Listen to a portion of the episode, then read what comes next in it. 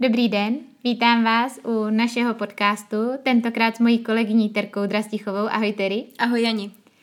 Terka dělá u nás na oddělení nemovitostí a když jsme spolu řešili téma pro podcast, tak nájmy a podnájmy byla jedna z prvních věcí, která Terku napadla. Tedy proč zrovna nájmy a podnájmy? No, eh, je to smluvní vztah, který je obecně velmi častý.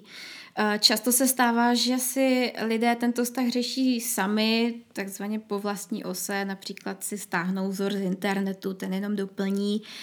A na druhou stranu, ale je tam spousta úskalí, o kterých eh, běžně lidi neví a myslela jsem, že bude fajn si to dneska tady trošku vyjasnit.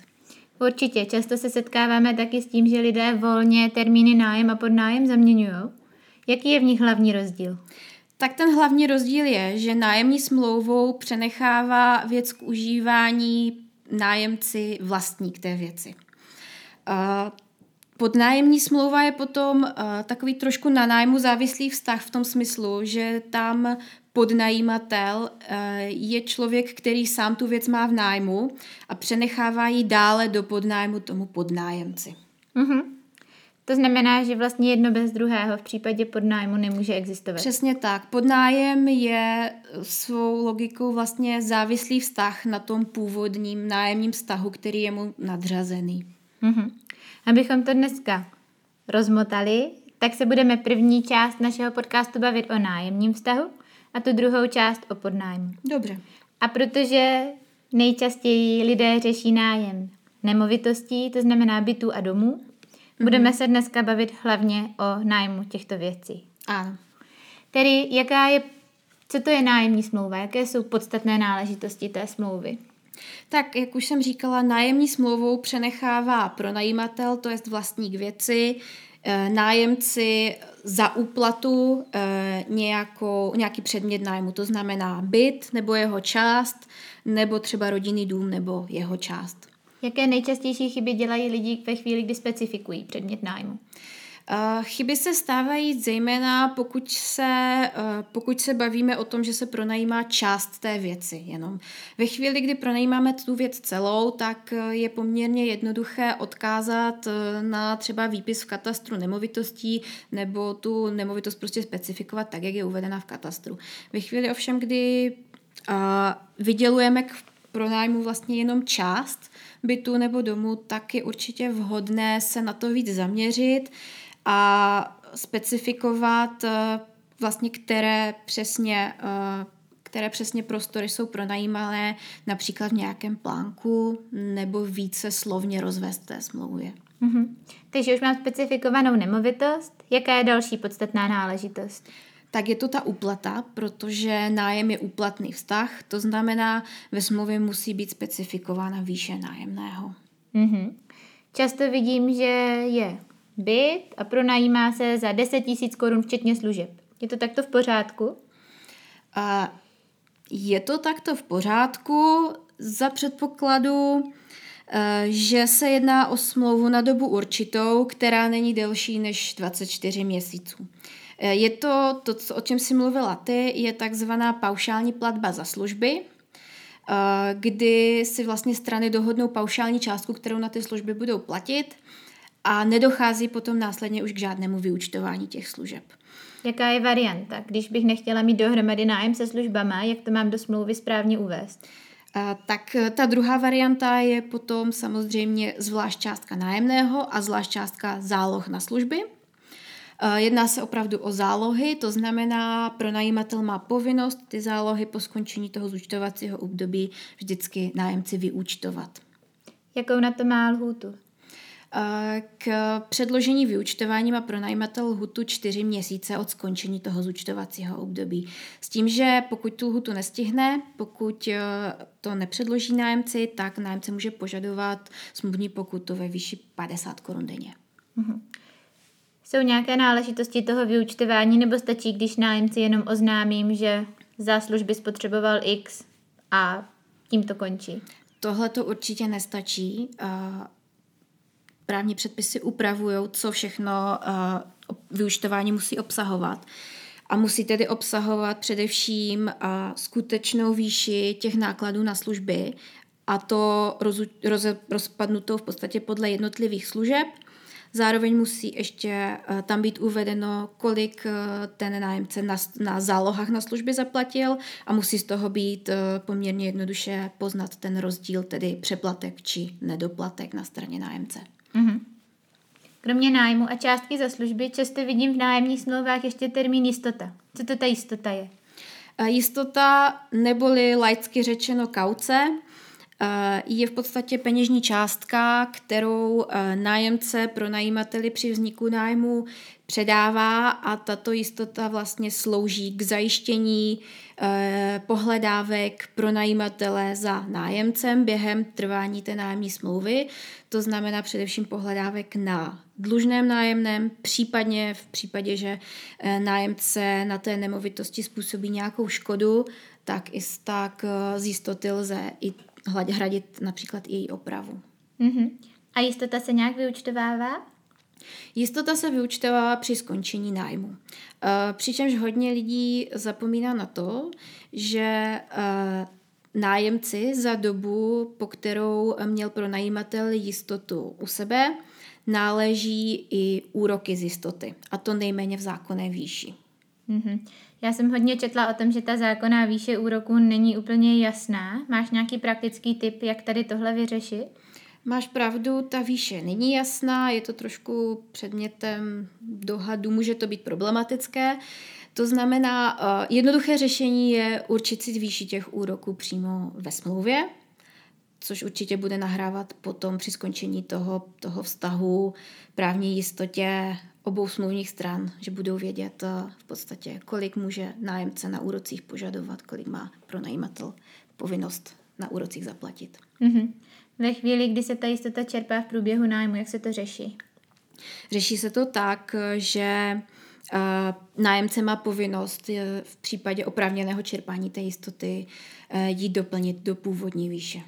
Mm-hmm. A poslední částka, kterou vydám ve smlouvách, je smluvní pokuta. Mm-hmm. Jak mhm. se dívá zákon, případně judikatura na nájemní smlouvy a pokuty? Tak eh, zákon se na to dívá velmi jasně. My jsme ještě úplně nezmínili výslovně, že nájem bytu nebo domu je chráněný vztah.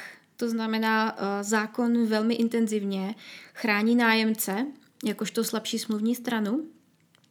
A veškeré smluvní pokuty, které by nájemní smlouva případně v neprospěch nájemce zřizovala, uh, jsou neplatné a u soudu tím pádem zcela nevymahatelné. V podstatě uh, se můžeme tvářit, jako by tam taková smluvní pokuta ani nebyla napsána. Mm-hmm. Další, uh, co zákon v podstatě omezuje, je jakékoliv další vychýlení vlastně smluvních povinností nebo smluvní úpravy v neprospěch nájemce, jakékoliv takovéhle v podstatě ustanovení ve smlouvě by taktéž bylo shledáno jako neplatné a nevymahatelné.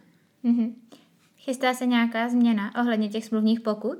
Dobrá otázka. V legislativním procesu je aktuálně novela občanského zákoníku, která uh, mění i ustanovení o nájemních smlouvách. A jedna ze změn by bylo právě připuštění v některých případech smluvní pokuty, v neprospěch nájemce. Je to ovšem zase omezeno a to tak, že ta částka uh, jist, dovolená částka jistoty, to znamená ten trojnásobek nájemného, by zahrnovala i částku maximální smluvní pokuty, takže uh, maximální výše smluvních pokut a jistoty by byla omezena trojnásobkem měsíčního nájemného. Mm-hmm. Jak je to s dalšími zákazy v nájemních smlouvách? Často vydáme zákaz domácích mazlíčků, zákaz kouření a zákaz zřídit si v nemovitosti trvalé bydliště. Tak opět se vlastně jedná o povinnosti, které jsou, které jsou na straně nájemce jako nepřiměřené a de facto neplatné. Pokud se jedná o zákaz trvalého bydliště, tam skutečně nájemci stačí, aby předložil platnou nájemní smlouvu a, a jakýkoliv úřad mu to trvalé bydliště zapíše. Pokud se jedná o domácí mazličky, tam zákon stanovuje, že nájemce má právo v bytě chovat domácího mazlička, pokud to není nepřiměřené poměrům v daném místě. tam, bych, tam zase je nutné to posuzovat případ od případu. Řekla bych, že uh, je zcela přiměřené samozřejmě třeba chovat v panelákovém bytě menší plemeno psa, na druhou stranu asi nebude viděno jako přiměřené, pokud by se v panelákovém bytě rozhodl nájemce chovat slepice třeba. Mm-hmm. Ale je třeba to posoudit vždycky konkrétně, případ od případu. Co kouření? Kouření mám za to, že taky nelze zakázat v panelákovém bytě s tím, že ale platí, pardon, v, v, obecně v, v předmětu nájmu, s tím, že ale platí, že nájemce musí uvést vlastně předmět nájmu do původního stavu při tom skončení nájmu. A tam se asi bude jednat o to, že ten, že ten byt nebo ten prostor bude nějakým způsobem asi zapáchat tím kouřem. Takže v případě, ale kdy to nájemce uvede do původního stavu, to znamená vymaluje, vyčistí například nějaké čalounění a tak, tak, tak určitě i kouření je povoleno. Mm-hmm. Mám já jako pronajímatel možnost kontrolovat, jak můj nájemce ten byt užívá?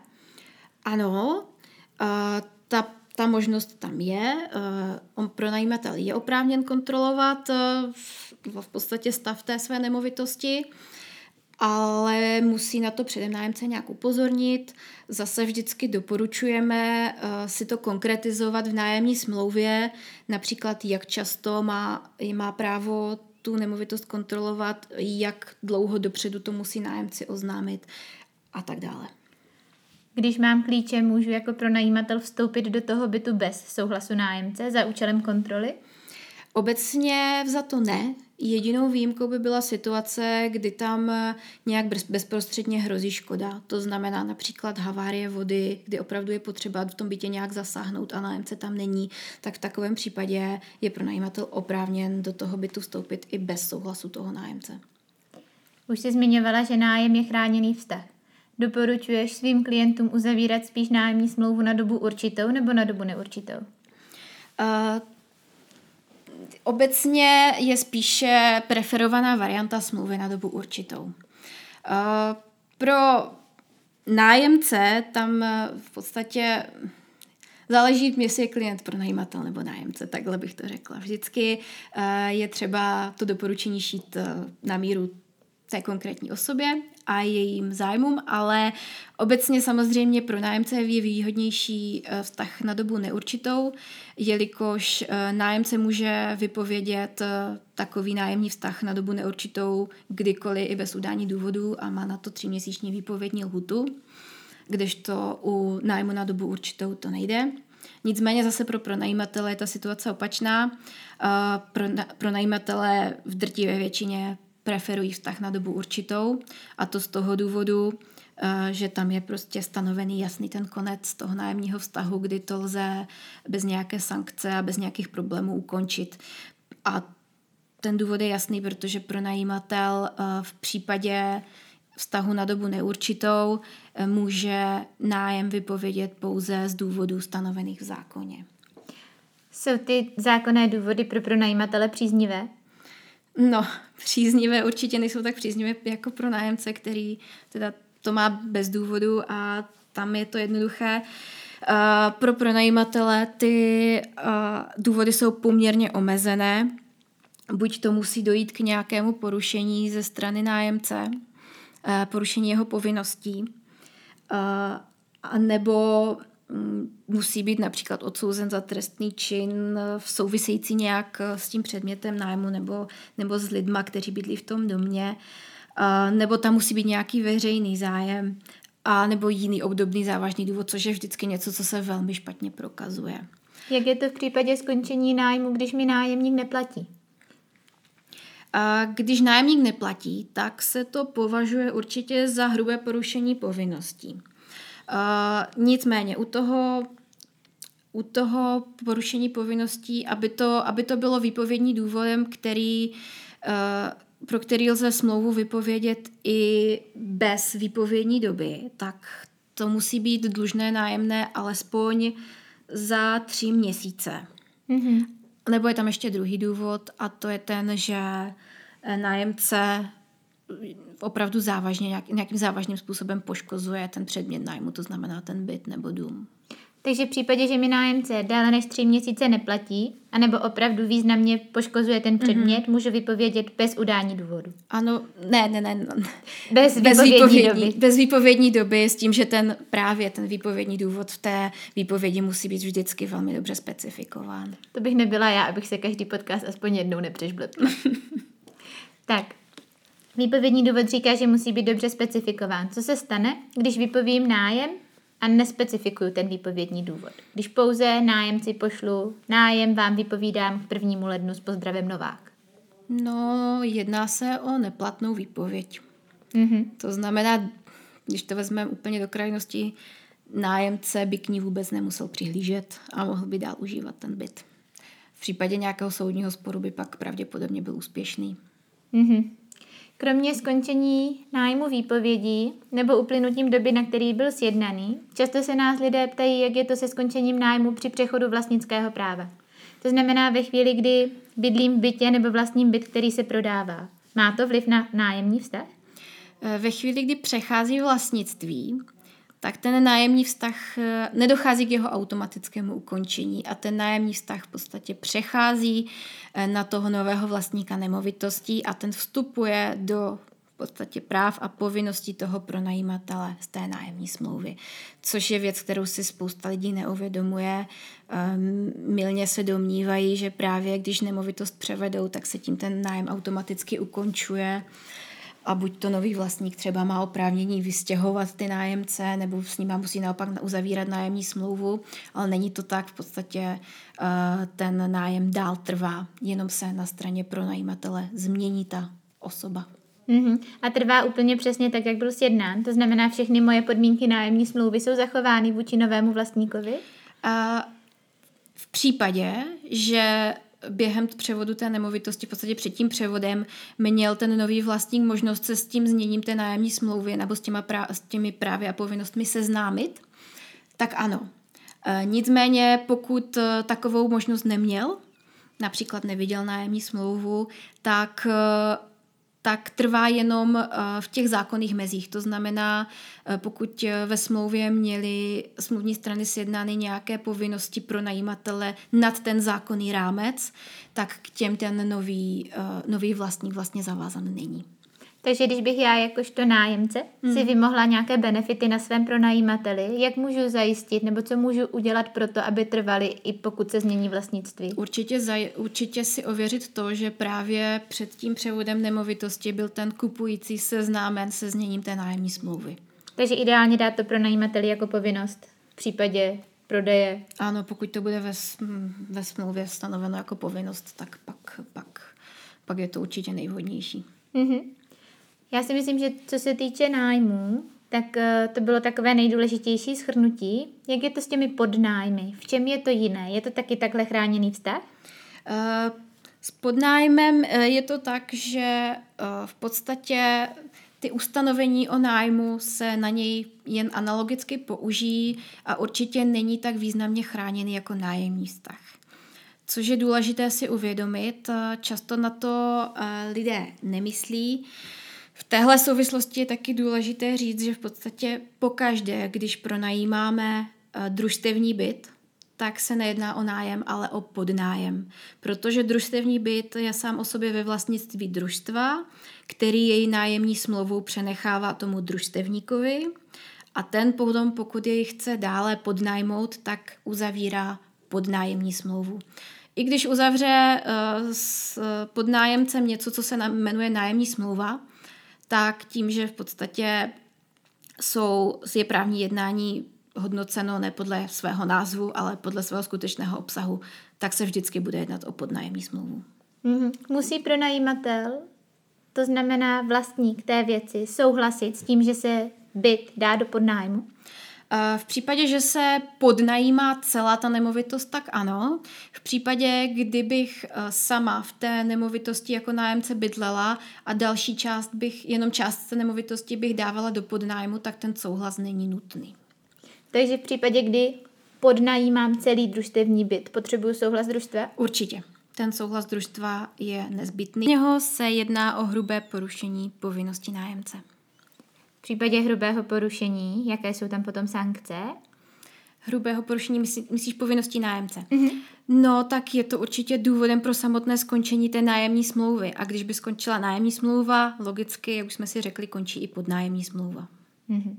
Co další zákazy v případě podnájemní smlouvy? Zákaz chovu zvířat, zákaz uh, umístit si v nemovitosti trvalé bydliště. Jak už jsme říkali, ta smluvní volnost je tam širší. To znamená, i ty zákazy je možné do podnájemní smlouvy sjednat. A výpovědní důvody? Také. Je tam možnost sjednat v podstatě jakékoliv výpovědní důvody, nebo se strany i můžou domluvit eh, na možnosti ukončení nájmu bez udání důvodu. Mm-hmm. Pod nájmu, pardon.